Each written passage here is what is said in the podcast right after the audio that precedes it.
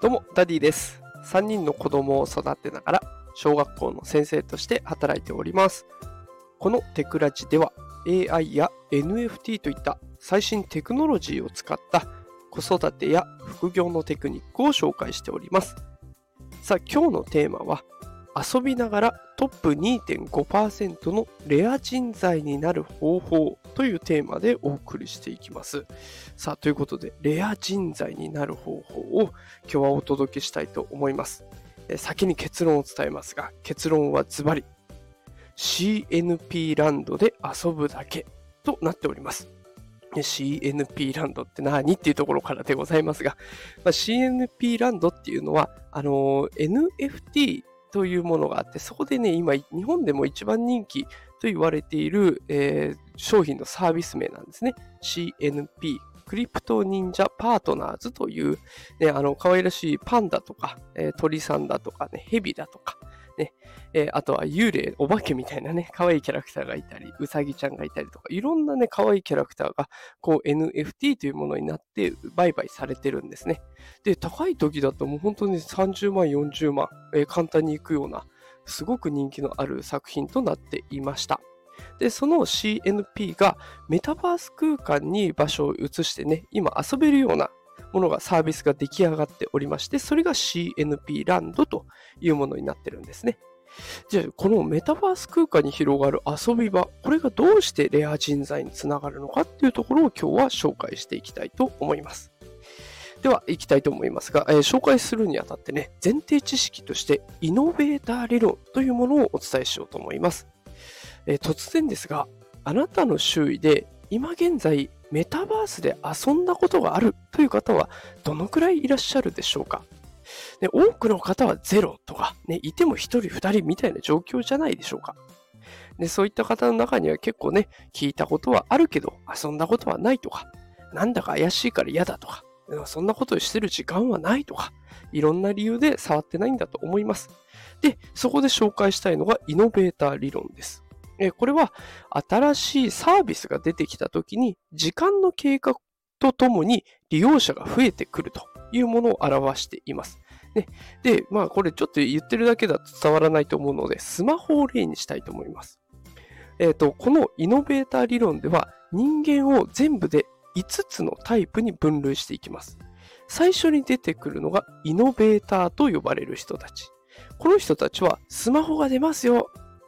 今までガラケーだったのがスマホになりますよっていう風になったら、もう登場ほやほやの段階ですぐにスマホを買います。もう新しいものにすぐに飛びついて、もうチャンスをものにしちゃう人たちですね。もうどんなものでも新しいものをガンガンやってみる人たち。これがイノベーターです。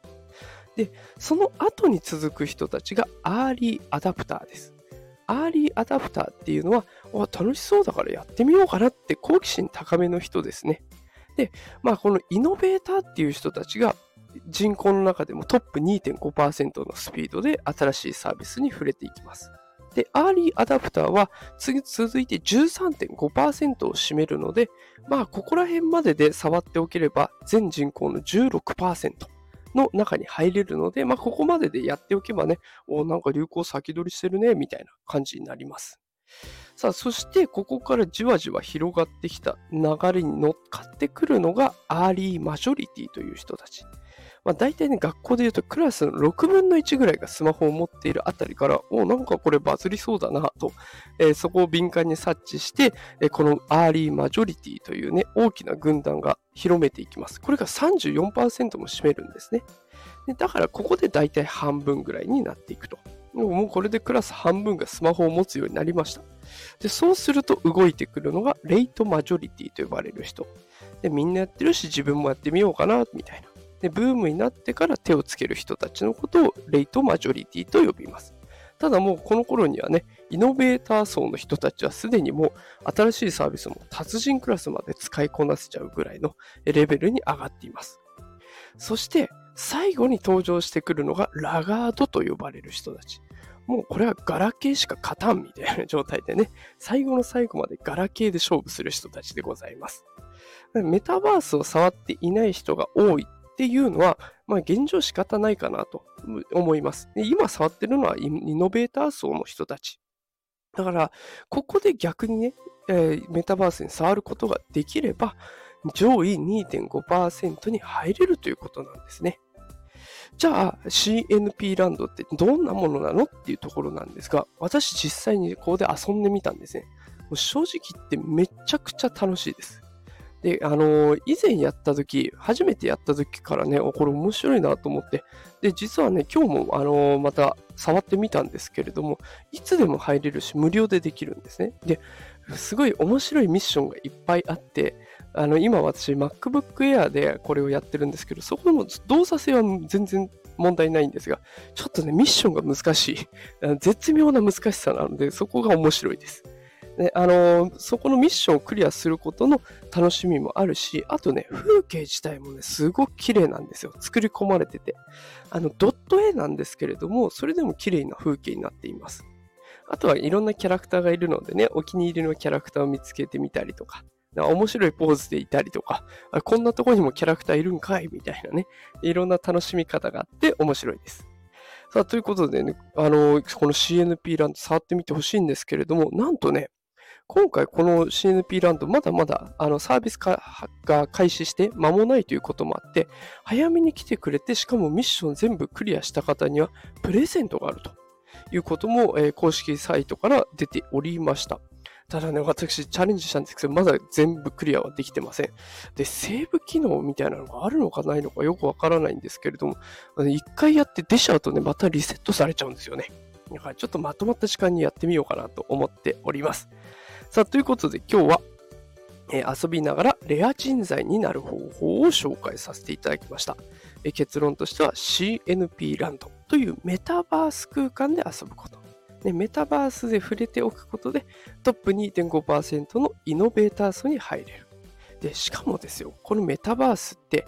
今後5年から10年かけて多くの国民に親しまれるという予想が出てるんですね。